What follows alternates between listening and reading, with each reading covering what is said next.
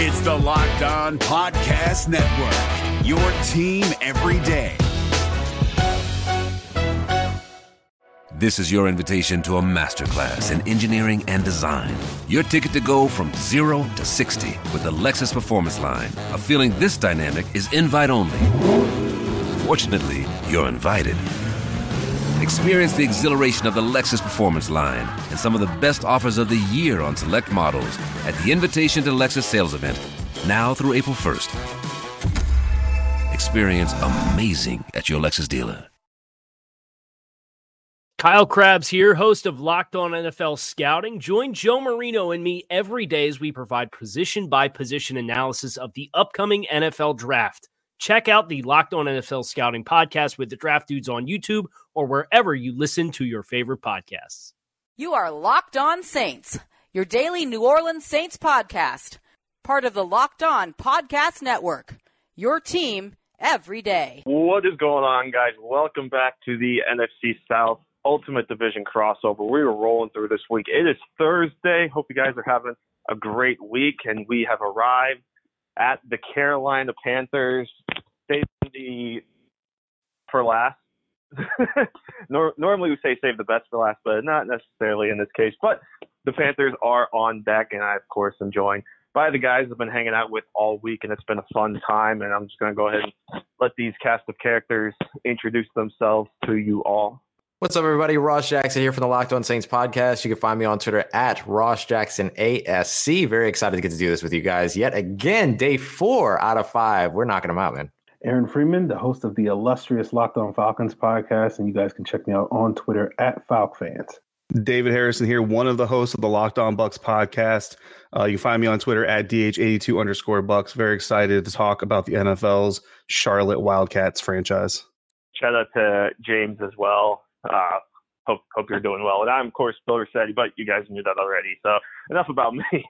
Let's jump into it. This, this has been a fun week. Listen, I just got to say, like this has been a fun week. I'm really glad that uh, the network came up with this concept. Of course, everybody, all the divisions have been doing this, and it's been a really great time. Uh, so we're at the Panthers. Let's kind of recap what the Panthers did or kind of didn't do in 2019, as it was really kind of rock bottom for this team. It was it just turned out to be a disastrous season. They finished five and eleven, uh, ended the regular season on an eight-game losing streak. Actually, the second year in a row that they've had a long losing streak. They lost seven in a row before actually winning their season finale in 2018, and then last year went from five and three at one point, including a win over the Titans. Which, you, when you look back, that looks pretty crazy that the Panthers beat a Titans team that wound up going to the AFC Championship game.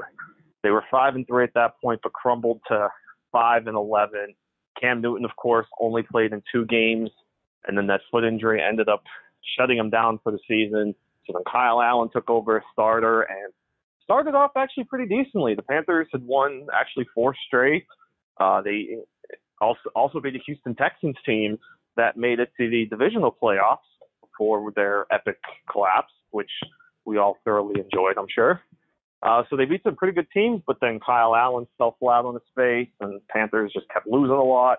And then they turned to Will Grier in Week 16, and he really wasn't working it out either. So a lot of question marks now surrounding this team, but at least you had Christian McCaffrey, of course, became just the third player in NFL history to rush for a thousand yards and have a thousand yards receiving. Actually, did it on I believe 116 catches uh, if I remember correctly. So a fantastic season for Christian McCaffrey, but certainly his future starts to become in question as now the Carolina Panthers under new ownership and a brand new coaching staff as Matt Rhule comes over from the University of Baylor. He was given a seven-year contract by the Carolina Panthers and basically got control of the coaching staff. Brought in Joe Brady, the former offensive coordinator, or excuse me, the uh, passing game coordinator of LSU. He's now the offensive coordinator of the Panthers. Phil Snow, he brings over as his defensive coordinator, brought him over from Baylor. In fact, if you look at the, the new coaching staff of the Panthers, you see a lot of Baylor connections, you see some Temple connections, basically a lot of guys that at one point or another have been connected to Matt Rhule. But we're uh, a lot of a lot of excitement, I think, as far as uh, a lot of questions and really some good debates as uh, as far as this team goes. And I'm really excited to get these guys' thoughts. So we'll start with Ross. Um, when you look at this Panthers team, um, just what do you think of this team coming out of 2019 and um, just what they can do to improve, how they kind of match up to the Saints here? Yeah, I mean, I looked at these guys in 2019 as another team that just unfortunately got the short end of the stick, honestly, in terms of the way that luck rolls out. I mean, they had one of the league's uh, top wide receivers in DJ Moore for a while. They have, of course, a fantastic weapon in Christian McCaffrey. But the one element that they were really missing over on the offensive side of the ball, aside from pass protection, was a quarterback. And and that, some of that had to do with injuries, some of that had to do with youth and experience and things like that. And so there's a whole lot of you know talent on that Carolina Panthers team had a good had a nice pass rush as well throughout the season.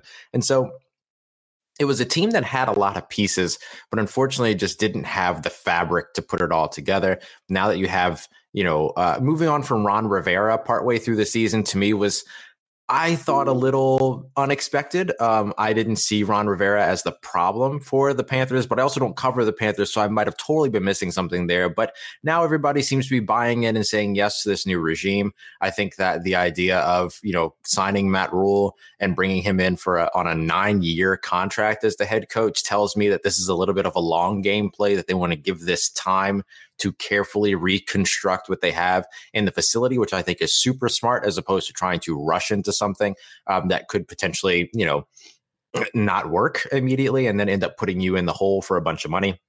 And so I think that's a very smart decision.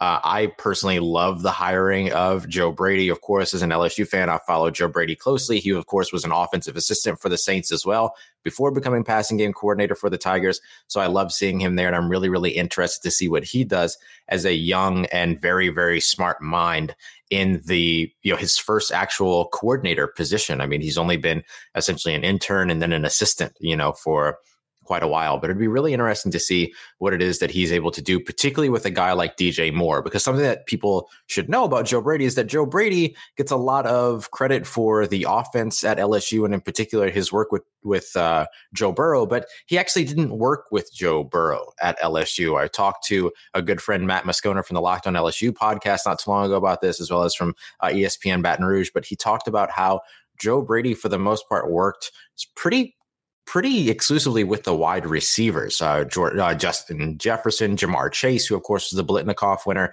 uh, Terrace Marshall, who was uh, excellent and was returning to LSU this next season. So he actually worked with them. So I'm interested to see what the Joe Brady effect is for the wide receiver corps in Carolina, which hasn't been the you know biggest and best wide receiver corps in the NFL for some time, but certainly has some talent with guys like DJ Moore and Curtis Samuel there. So that's part of what I'm really really interested in. And I think that if they're able to get that passing game rolling a little bit, if they're able to get a quarterback that they're comfortable with, even if that means retaining Cam Newton and giving him another shot under this new regime and with this new leadership, then I think that that puts them in position to you know perform better in 2020 than they did in 2019. But I think, unfortunately, from my perspective, the Panthers are just probably the most removed from the top of the division at this time. But I think that that's part of why these contracts for these coaches have been structured in such a way that allows them to play a longer game in terms of a full on rebuild, doing so carefully and making smart decisions over the course of a couple of seasons, as opposed to turning in and trying to make quick decisions that could be costly in the long run in order to have an effect right now. Aaron, I have a question for you. Um, the Panthers definitely seemed like a team that, uh, or I should say, the Falcons have kind of dominated the Panthers over the last couple of years. What is in it? What is, is it about the Falcons that they've just been matching up so well over these last couple of years with the Panthers, and that some of these games really haven't even been close? I think it's really sort of two differing philosophies. The Panthers have sort of always been this run heavy, defensive driven team, and the Falcons have kind of been more of this pass first. We're going to score a lot of points, and I think they've had a lot of success in recent years um, being able to score against the Panthers and making them try to play the Falcon style of football, which they haven't really had a lot of success doing in those particular games, versus the Panthers kind of making them play their style of football, which in the early going of, of sort of Cam Newton's career, they did have a lot more success. And I think a lot of that has to do with just sort of diminishing returns these last couple of years with that Panthers defense, what while still good, isn't necessarily that sort of top shelf type of defense that they had several years ago back when they were you know at the top of the division and and potentially you know almost close to winning a Super Bowl. So I think that's really kind of been the key difference. Is just like the Falcons have just been particularly effective at making the Panthers play their style of football, which they haven't necessarily done a good job of. And one wonders with the coaching changes and possible quarterback changes, as well as other things, whether or not the Panthers will be better able to play that style of football, at least offensively.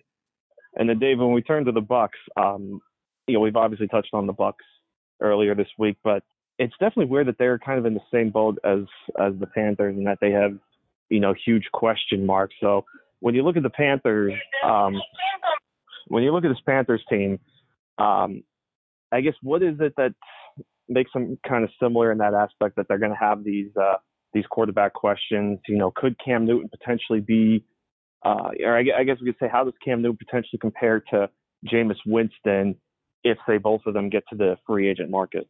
Well, I mean, Cam Newton, uh, you know, full disclosure, I have not been during his career. I don't really it's not it's not so much his personality it's more it just it kind of seems to come across as a little bit selfish i don't know that he's really a leader or a team player and i fully acknowledge that's in contrast to what his own teammates and coaches say about him uh, that's just the impression i get obviously you know my co-host james yarcho is definitely not a fan of cam newton in fact he likes to call him scam newton um, but that being said, you can't deny that Cam Newton has been a talented player in his entire career.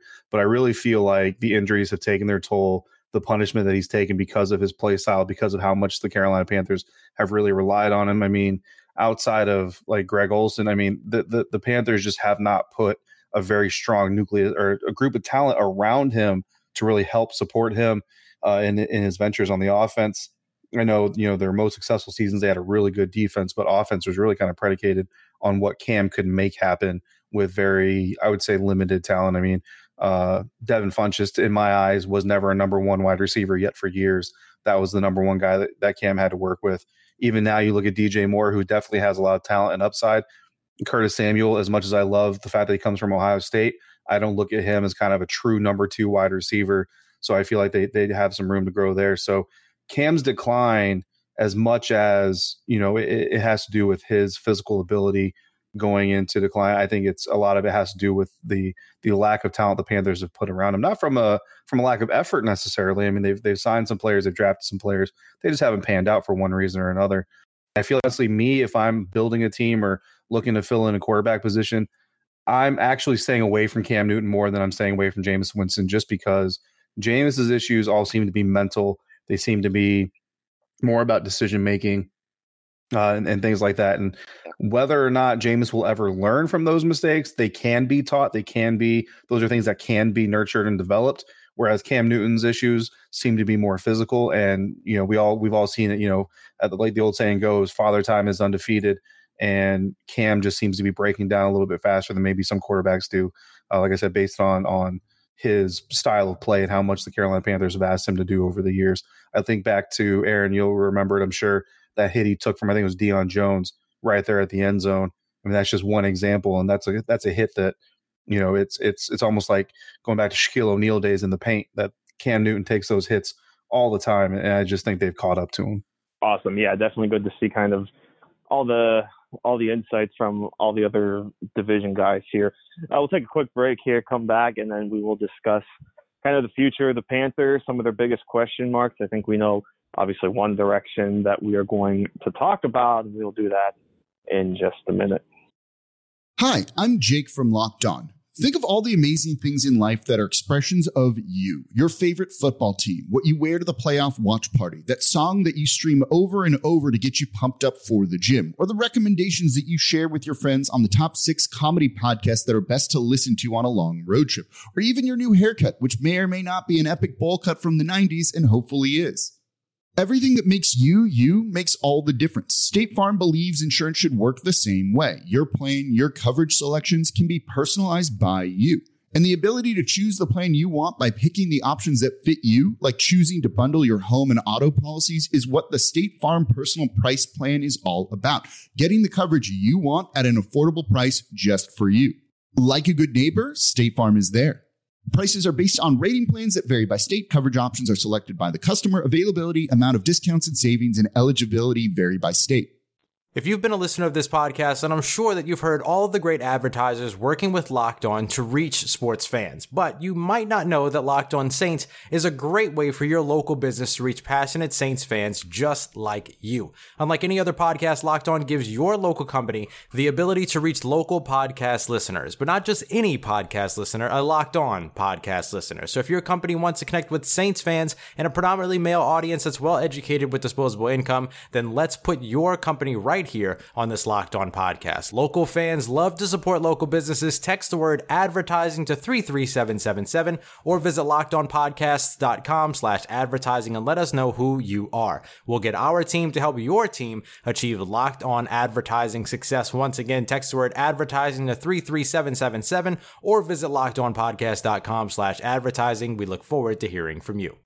All right, guys, we're back and we're going to roll on here with the division crossover. We're talking Carolina Panthers. We got all the folks from the NFC South podcast here Ross Jackson, David Harrison, and Aaron Freeman, all with me, Bill Rossetti.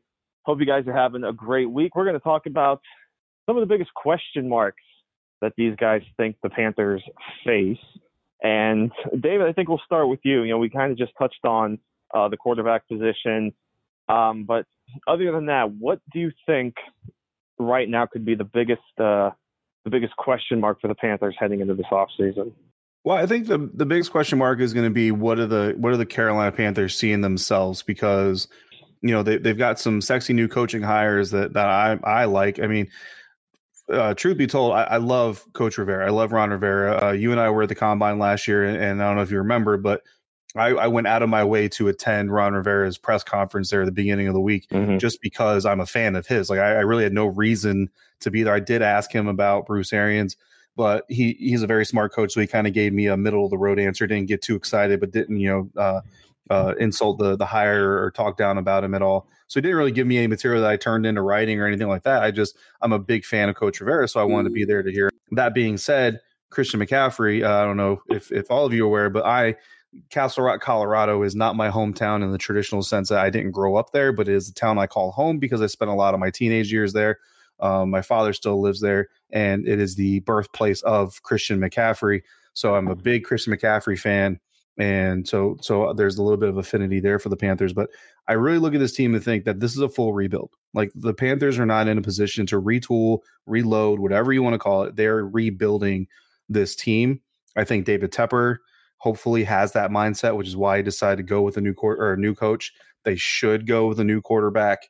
And really that's kind of the, the mentality I would approach this team with in, in 2020. And and Bill, I think you kind of have echoed uh, those sentiments because looking at the the seventh pick, we've talked about earlier in the week. To me, if I'm the Carolina Panthers, if you're not drafting a quarterback, you know, Justin Herbert, Tua, and Joe Burrow are gone, and you don't think that Jordan Love is the future franchise quarterback for the Carolina Panthers, then if if I'm at seven, I'm getting the Colts and the Buccaneers on a conference call, on a three way conference call, and I'm saying, hey, you two, one of you's trading for this pick. Go ahead and, and just keep bidding against yourselves until I'm happy. Um, you know, to take it take a scene out of draft day, I'm just going to sit here and eat my pancakes until one of you decides how much you're paying me for the number seven pick and let them go back and forth over who's going to draft Jordan Love because then you can stockpile those draft picks. You know, you might be able to get two number ones out of it. You might be able to get a couple twos out of it. Whatever you get, that's more draft capital you now have to go get younger players on cheaper contracts than you know going and getting a key free agent for you know tens of or even close to 20 million dollars if you're talking about a free agent quarterback i think that's the best way for them to go you get a, a nice little stockpile of young players going to figure out who fits what you're trying to do figure out who's going to make you a winner long term. Keep those guys, let the rest of them move on. Keep folding back and stocking draft picks. And I think that's kind of the way the Panthers need to address this uh, versus maybe even trading up for a Tua. You know, if you trade from seven to say three to go grab Tua, now you're giving up draft capital. And now you got Tua coming in there with the kind of the same offense, Christian McCaffrey, DJ Moore, and not much else. The defense is banged up. Uh, it just it seems to me like you're if you do that, you're going to spend your first two or three years trying to keep your quarterback healthy more than anything. And to me, that speaks that the Panthers think they're a team re, re, retooling uh, ver- or reloading versus rebuilding. Uh, yeah, I mean, I I pretty much agree with David all throughout that. I mean, uh, I look at the I look at other opportunities for the Carolina Panthers to get better, and I love the idea of them you know, shopping that number seven pick and seeing what they can do to add some talent. I mean, get another getting another wide receiver in that corps could help because yeah, go ahead and you know keep Cam Newton or Will Grier or Kyle Allen or trade up for Tua, but then you still need somebody to throw the ball to outside of DJ Moore. Uh, trust me, I'm very familiar with that type of a situation as what the New Orleans Saints have going on as well. But you know, somebody like Denzel Mims, who obviously Matt Rhule knows very well, would be you know a great weapon to add along uh, that Carolina Panthers offensive attack. And then Joe Brady, of course, and the work that he does with wide receivers is so well documented.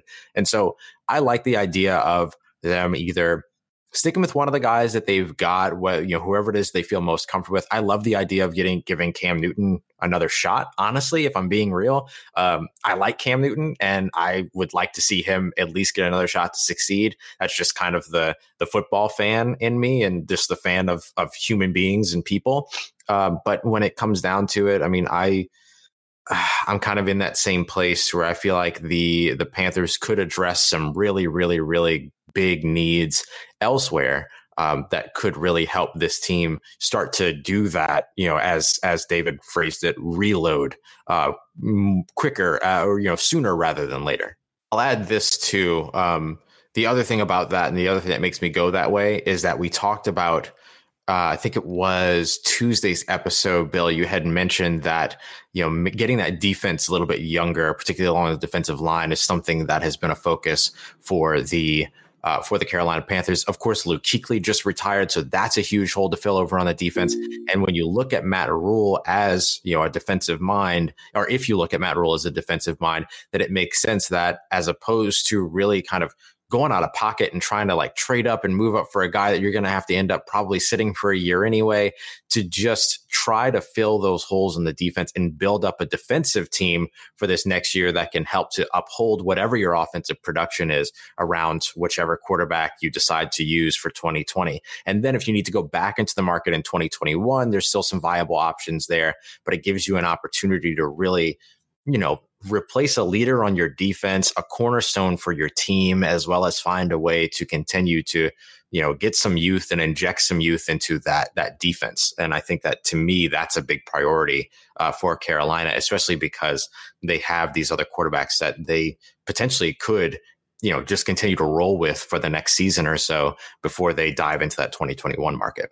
Yeah, absolutely. And I actually just wrote a little bit on a couple of the quarterbacks coming up in the 21 class over at Pro Football Network. Obviously, Trevor Lawrence and Justin Fields are the two big guys, but I touched a little bit on uh, Sam Ehlinger and Kellen Mond. I think those are going to be two intriguing guys to watch as far as their development this season and can they kind of climb into the t- obviously you know not to the level of Trevor Trevor Lawrence, but at least on uh, the level of being in the conversation of you know maybe being around one quarterback. But I think I have to pose the question to you guys. You know, it, it is going to be the question with the Carolina Panthers.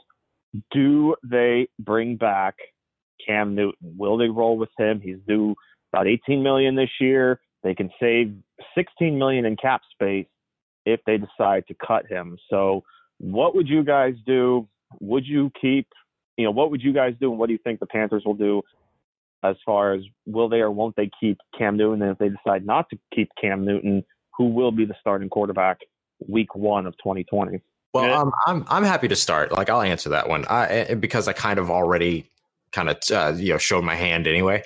Um, I think for mm-hmm. me, uh, I roll with with Cam Newton one more year, and I give him another shot. I mean, this is a guy that's been suffering because of injury. Uh, as you know, we've seen him really fall off lately more because of injury as opposed to just a lack of production. And I, I do think that the two go hand in hand. Of course, if you're not, you know, what is the the phrase? The best ability is availability.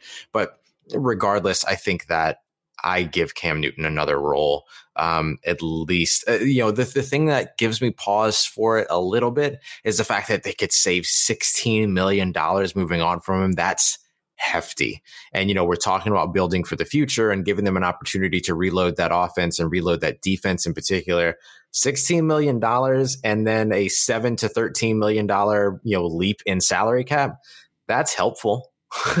that's really, really helpful. And so um, I think that's the thing that gives me pause, but I'm inclined to say, uh, give Cam Newton another shot at it. I think you know as as well as Kyle Allen performs against the Saints for whatever reason that might be. I think you know what you've gotten Kyle Allen at this point. Will Grier still needs some time, and so I think your sure thing at this point would be um, would be Cam Newton. And then other than that, maybe you look to free agency. You know, we've talked about Marcus Mariota a couple times uh, this off, you know, throughout this week uh, here with these crossovers. Could Marcus Mariota be an interesting, you know, option for the Carolina Panthers? I think it kind of comes down mm-hmm. to the mm-hmm. team that Matt Rhule wants to build, but certainly it's an offense that's used to you know uh, used to working with a mobile quarterback so maybe that could be a good option for them but i think that in in the draft i would I would err on the side of trying to rebuild elsewhere and gain draft capital to kind of continue to add weapons around the team, and then maybe look to free agency for uh, another quarterback if Cam Newton's not the guy that you go with.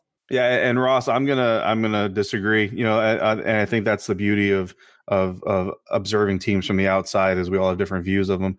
Uh, mm-hmm. I look at it. Luke Luke Kuechly retired. Greg Olsen's going to the Redskins. I just it this team has rebuild written all over it, and I think if you're going to rebuild and you don't have a young quarterback, uh, you, you got to move on. And, and, Cam isn't you know the elder statesman that some guys are in the world, but again, I think physically, when you take his actual age with some of the injuries and, and the damage that his body has taken, it kind of elevates or escalates kind of that measurement. Um, I, I kind of like actually really like the idea of maybe Marcus Mariota landing uh, with with Carolina. And I mean, I don't know, like if Ron Rivera still wants Cam to run his team, maybe maybe the Redskins are willing to trade Dwayne Haskins for Cam one for one up up front. Uh, you know that that I don't know with Dan Snyder, you never know what's going to happen. But you know if you if you do that, bring in two young quarterbacks with relatively inexpensive contracts. I mean, Marcus isn't going to be demanding 25 million a year or anything crazy. Then that gives you the opportunity cap wise to still build your team. It allows you to save some draft capital this year, not having to target a quarterback right off the bat. Allows you to get some pieces in place. Uh, like you said, Mims, really obviously a guy that Matt Rhule is familiar with. So if the Carolina Panthers start passing on him around the around the time people expect him to get drafted, it's it's kind of like when Bill O'Brien passed on Christian Hackenberg. You know, it's it's going to kind of start to say some things about the player.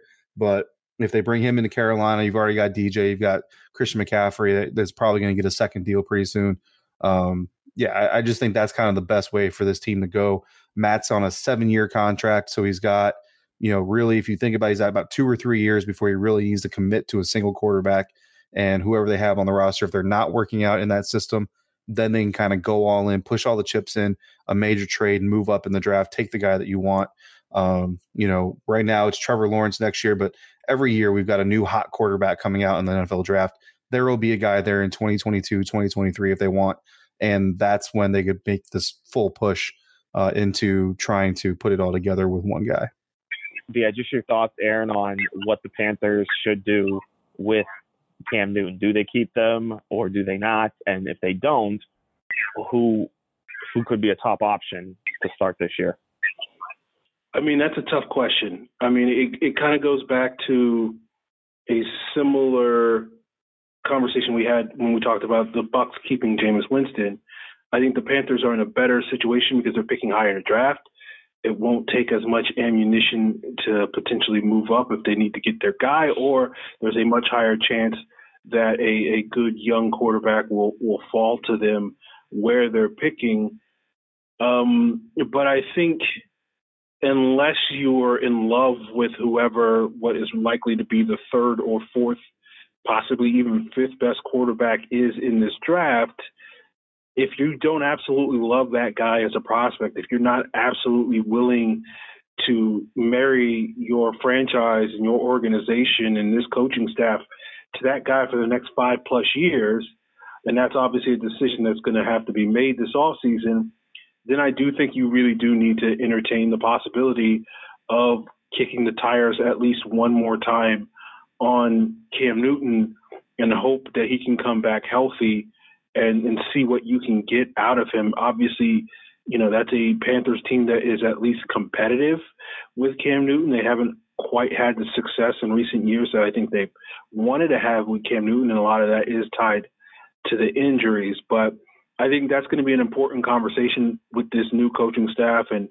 with the front office. If they believe that, you know, whether it's a Justin Herbert or Tua or uh, Jordan Love or Jacob Eason, if they believe that guy is the guy, then I think you can willingly part ways with Cam Newton and and roll the dice on a rookie and maybe sign, you know, a mid-level sort of uh, veteran guy, you know, basically the equivalent of a Josh McCown type of player that can come in and, and sort of be that veteran leadership in in the film room for that young rookie quarterback. But if you're not in love with those types of players and aren't willing to give up the draft capital this year or next year to go get that guy, then I do think the choice is pretty much to kick the tires on Cam Newton this year and hope that you get another bite at the apple to potentially uh, make a change next offseason.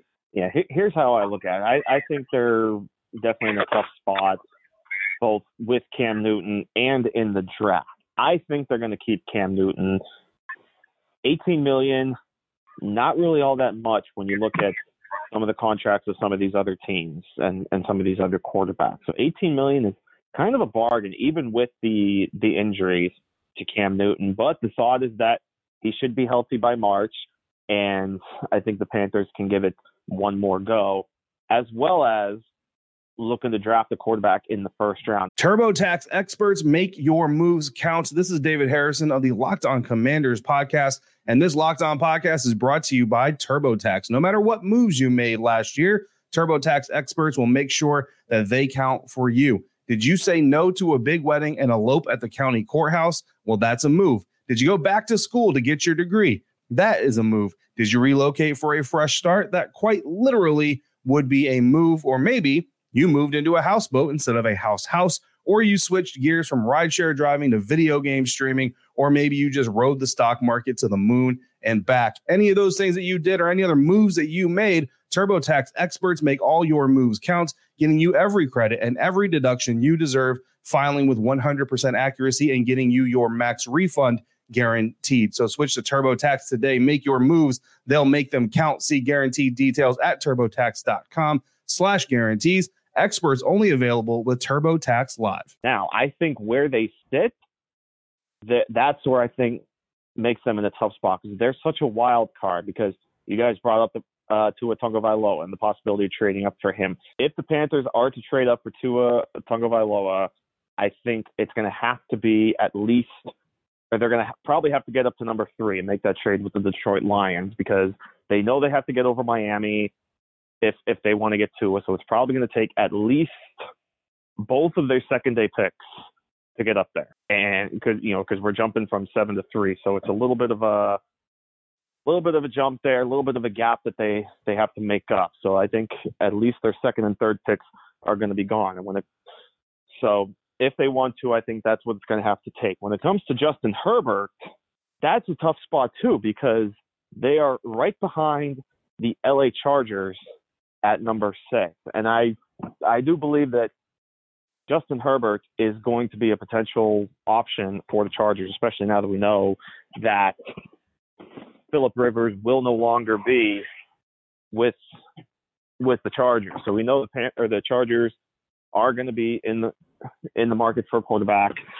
So I have I have to believe, and I said I think uh, I think Justin Herbert locked himself into the top ten with his performance at the Senior Bowl. So if the Panthers want one of those guys, I think they're going to have to to trade up for them. If they don't, then I'll throw out a name in round two as a guy to watch, and that is Jalen Hurts because we talked. You guys mentioned the the mobility. You know, some of these young mobile quarterbacks that Matt Rhule has worked with, and I think Jalen Hurts could potentially be seen as a as a uh, Cam Newton light I could totally see that. I mean, you have a big-bodied guy with a nice arm and has some some mobility and has, you know, I mean, that's I think that's a really good fit actually for him in Carolina. Yeah, yeah, that's I think. I think they could potentially see him as as a as a Cam Newton light, and you know, so even if you keep Cam, I, you know, there's definitely the possibility. I could certainly see them having both Cam Newton and Jalen Hurts. Uh, would it would let Jalen Hurts learn from Cam Newton because look, we're now in an NFL world where we have to kind of change the way, and not necessarily in a bad way, how we, you know, I'm not saying that in a bad way, but kind of change the way we look at these quarterbacks because, you know, mobility has become, I mean, you still need pocket presence, obviously. I think pocket presence still is the biggest factor when looking at these quarterbacks, but, you know, mo- mobility has become more of a factor in some of these quarterbacks. I mean, we're watching Lamar Jackson win MVP with the dominant season he had. Uh, Kyler Murray just won Offensive Rookie of the Year. And we know the skill sets that these two guys have. So maybe these teams think about that and they look at a guy like Jalen Hurts. Now, I'm not going to say, you know, I remember watching the game and somebody was saying along the lines of, oh, maybe Jalen Hurts is like a running back or something like that. It's like, no, we're, we're not getting into that. You know, J- Jalen Hurts is going to play quarterback. But what, what I'm saying is, you know, you develop him and get him kind of into the abilities that we saw like with Lamar Jackson and Kyler Murray, then you might be able to work with him and an offensive staff like the Panthers have now, you give him a year, you know, and you give him weapons and you beef up the offensive line, then you might have something with Jalen Hurts. So I would not discount the the possibility that uh, Cam Newton returns in 2020 and they draft Jalen Hurts, say, in round two if they can't get one of those top guys. Because, like I said, I think it's possible that the top three guys all go by pick number six if the Panthers don't trade up. Because I think what's going to happen is Miami's going to trade up for Tua because we know all the draft capital they have. So they're going to almost throw everything but the kitchen sink to the Lions to make sure they get their guy. And then Herbert's probably going to be there for the taking for the Chargers if they want him at six. And I don't think the Panthers are going to take Jordan Love at seven. They're certainly going to not going to take uh, Jacob Eason at uh, at number seven. So like in that scenario, the Panthers are probably taking someone like Derrick Brown or one of the offensive tackles or maybe Isaiah Simmons. And then you get to round two, and like I said, that's where I think it becomes interesting that they could, could potentially take a guy like Jalen Hurts. So I think that's where the Panthers stand right now uh, with with the quarterback situation. Yeah, I, I think that evaluation spot on. I think that's a, a good route for a potentially good route for them to go. Uh, again, I love the fit of Jalen Hurts in Carolina and what that can provide that team and, and the player. I mean, to be able to sit back and learn from Cam Newton, who has taken as many shots in the NFL as Jalen Hurts might potentially take in the NFL because of his play style as well. And so I, I that makes perfect sense mm-hmm. to me. Yeah, Jalen's yeah, I'm, definitely seems to fit kind of the mold of what a Carolina Panthers quarterback has been with, especially with Cam Newton. Um, so yeah, I mean, if they don't take a quarterback in the first round, then you definitely see that that becoming something that happens. I think real quick too, I'll uh, I want to touch on two of the other big questions that I think you have with the Carolina Panthers. So we'll just go kind of around quick. And the two questions being and we we kind of touched on one earlier because we talked about Luke Kuechly, but one obviously is you know how do they how does this team go forward with that big void in the middle of the defense with Luke Kuechly retiring, and what do they do about Christian McCaffrey? Because like we kind of alluded to before, he's due for a con- he's up for a potential contract extension, and the question becomes if you're a team in a rebuild like the Panthers, do you pay all that money to Christian McCaffrey and kind of eat up all that salary cap? So I'm interested in your guys' thoughts on what you would do with Christian McCaffrey. Uh, I'm inclined to say pay the man, honestly. Um, I and, and, maybe that's an ignorant outlook, but I, I kind of feel the same way about Alvin Kamara, who's much in the same mold as Christian McCaffrey. These are two players in the NFL that play the running position, running back position, unlike any other running backs in the league, and I think that they give you a dynamic on your team that is not, you know, is not replicable elsewhere. And I know that there are a lot of teams that have spent a lot of opportunity, a lot of draft picks, and a lot of capital to try to replicate a guy like Christian McCaffrey in the league so far, and no one's been successful at it because there's only one Christian McCaffrey in the league. If you have the opportunity for that guy to be on your team, then you keep him on your team. And I know that, that eats up salary and that eats up that, but I mean, when you look at what the, you know, and I'm also coming from this as a perspective of you can look at what the Saints just did in terms of locking up Michael Thomas for, you know, years uh, based on what, you know, giving him a five year extension at worth up to $10 million. Uh, you know, you can do that when you have a guy that is absolutely going to be a contributor for your team and is going to be a difference maker on the field for you. And when you have somebody that plays a position as that is valuable for teams with young quarterbacks, which seems to be where the Carolina Panthers are going to be trending at least within the next couple of years, whether they do trade up for Tua or grab a guy like Jalen Hurts or grab somebody in the 2020 2022 draft. Uh, you want a running back that's going to be able to alleviate some pressure off of your young quarterback. You want a tight end that's going to be able to alleviate some pressure off your young quarterback. You've got one of those things at Christian McCaffrey and somebody that provides you not only somebody that can alleviate that pressure as a running back, but can also be a safety outlet out the backfield. I think that that investing that kind of money into a player like Christian McCaffrey isn't just putting money on a playmaker, it's putting money on somebody that extends the career of your young quarterback as you move forward. Yeah, for for me, I'm inclined to pay him. I know everybody is always like, never pay running backs, and and that's been an issue with the Falcons, where people were like, the Falcons were mistaken for paying Devonta Freeman, and now they have to get out of that kind of and all that sort of thing.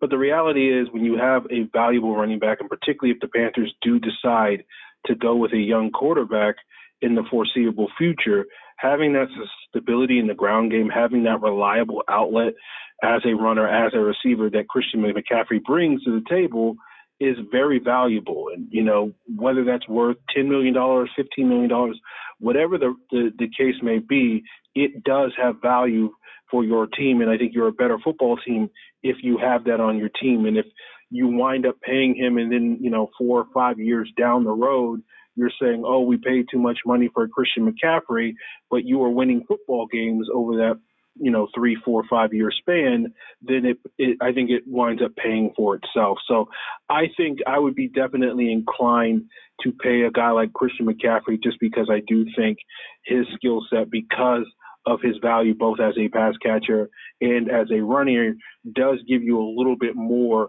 than say other running backs of his ilk, other top tier running backs that are just more uh, tilted towards the, the running game. And and you know again, I know that was a big topic of debate this past postseason. You know, how valuable is the running game? It will continue to be a topic of debate for the, the near future.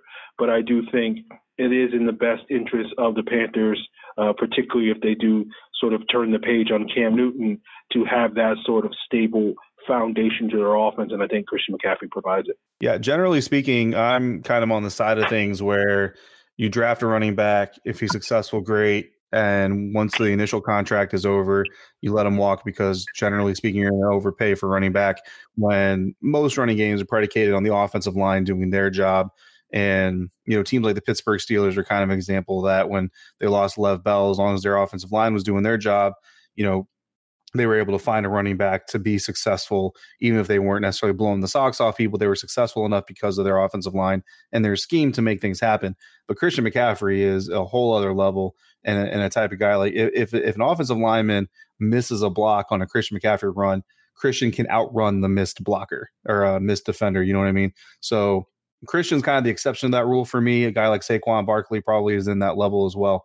There's not many others. I, you look back at like Melvin Gordon and his holdout. He's not a guy that I would go and pay you know the the kind of money that he's going to want to at the running back position just because of the nature the short nature of their of their position group but Christian McCaffrey is that guy so if, if it's me you you definitely are, are, paying him to stay in Carolina yeah and I'm just going to follow along there. I'm in I'm in the same boat too. I think you know it's I know it's a tough decision that you know whether or not you pay all this money to a running back, but Christian McCaffrey definitely deserves it. I mean, you know, you brought up a good, good point, David, about the offensive line and the the fact of the matter is the Panthers' offensive line really wasn't all that great uh, this off se- or this past season.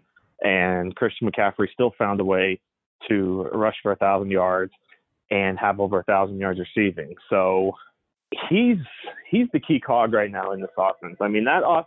Let's face it, the offense when Cam Newton went down, the offense ran to Christian McCaffrey, and he absolutely took uh, took full advantage of it. So I, I agree. I think you you pay Christian McCaffrey because the salary cap is just going to keep going up, and um, who knows how high it's going to go when this new CBA kicks in. So I even said on, I think I think last week somewhere I said it, it might be advantageous for the Panthers to sign him now because it might end up being a cheaper contract than what it could be, say, next year when this new CBA kicks in and you have no idea, you know, because it looks like the players are going to get more money if we're to believe all these all these reports that are coming out about what could potentially be in the CBA. Uh, the, the salary cap looks like it's going to skyrocket, and the, you know we, we think these contracts are big time now. Just wait until you know 21, 22 when they finally kick in. So yeah, I, I think Christian McCaffrey stays, and uh, I think the Panthers pay him. You know, David Tepper, he's he's ready to do whatever it takes to make this team competitive, and if it means shelling out a six-year, ninety million dollar contract for Christian McCaffrey, then so be it. He's he's going to do it. Uh, I think that's a good spot to kind of. I think we touched on some of the biggest things here with the Panthers. Uh, if you guys have any final thoughts before we uh, wrap it up here? No, man, just another fun episode for the uh, divisional crossover. I'm looking forward to tomorrow's Valentine's Day episode. a lot of love in this room.